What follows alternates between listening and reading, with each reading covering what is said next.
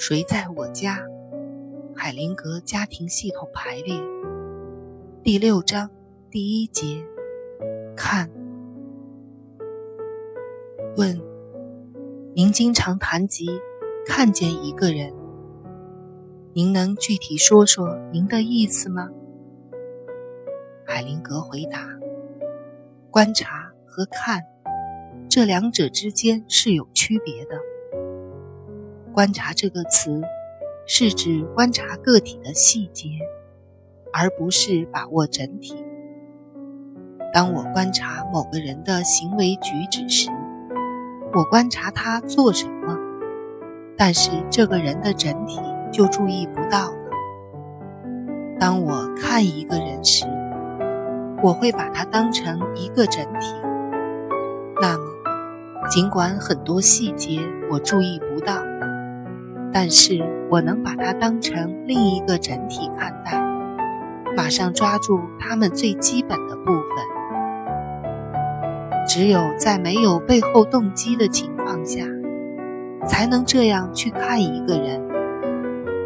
用这种方法看一个人，可以创造出一种关系，由衷的尊重个体之间的差异。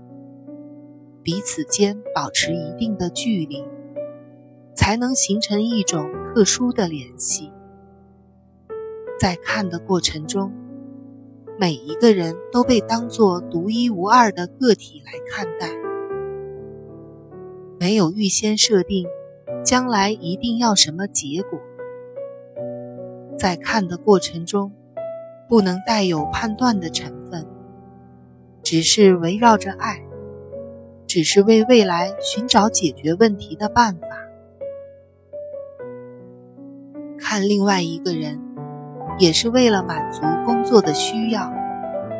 我可以想象我是自由的，想做什么就做什么。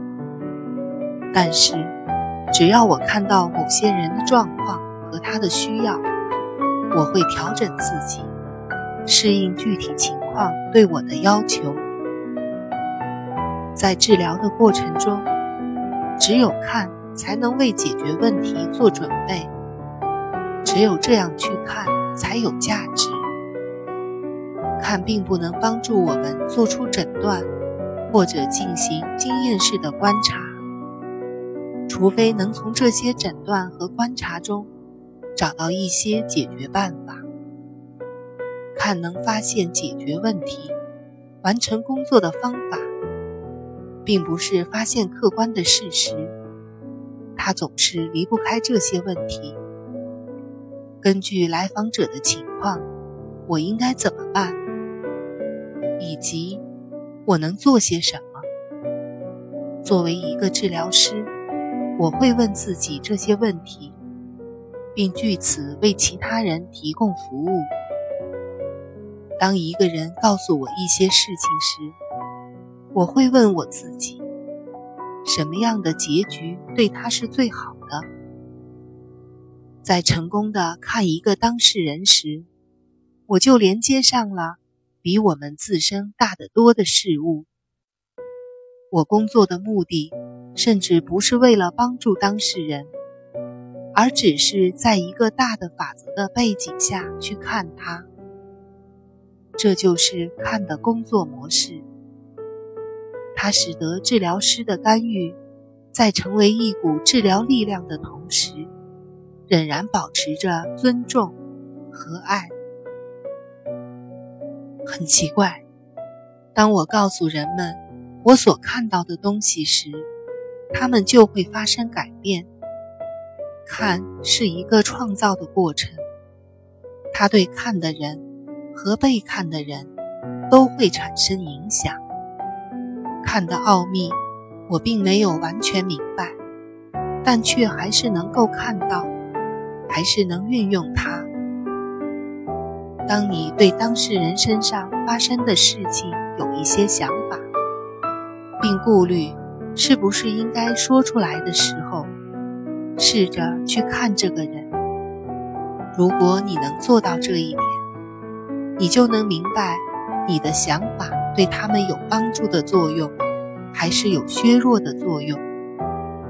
看，并不是你呼之即来的东西。当我向某人敞开自己，我会看到让我感到非常惊奇的事情。很多时候，我会看到从来都没有想过的事情。我常常对看的东西感到担心和害怕，害怕会刺激某些人。如果我对看到的事情有所忌讳和回避，而把某些东西封闭在思想深处，那就好像浪费了某些宝贵的东西。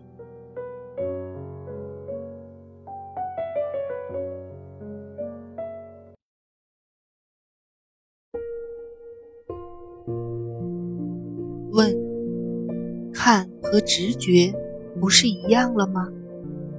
海灵格回答：和我经历的直觉不一样。看比直觉更丰富。我经历的直觉，就像思绪的闪现，指示我该走向何方，指明未来的方向。我不做任何事情，直觉都可以即刻到来。看就不同了，它是指向复杂的连结，完全敞开自己，并允许。他们在自己心中引起涟漪，影响自己。我就是这样认识到良知的。很长一段时间，当人们宣称按照良知行事或凭着良心做事时，我不明白是怎么回事。这是普遍存在的现象，我还未完全明白，但是。也正是因为不明白，所以我想去弄清楚。我只是让自己去做这个工作，时刻注意着它，对它敞开自己，但不试图主动的去了解它。年复一年，突然间，我明白了良知的真谛和运作规律。对于系统平衡来说，良知是一个感觉器官，可以让我们知道自己所处的系统是不是和谐融洽。它提醒我们，我们将要做的事情可能会有什么后果：被系统排除在外，还是继续归属于系统？我明白到，在良知面前。问心无愧，就表明觉得自己有资格继续属于这个群体。违背了良知，只是意味着要担心自己是否还有归属的资格。刹那间，超越了现象的复杂性，清楚了事情的本质。清晰之后，对我所做的每一件事情都有巨大的影响。我把这个过程叫做现象学方法。只有在我不怀有任何目的的时候，例如不是符合某种信念或者宣扬某一传统，它才会运作。这是非常谦恭、非常单纯和非常基本的领悟方法。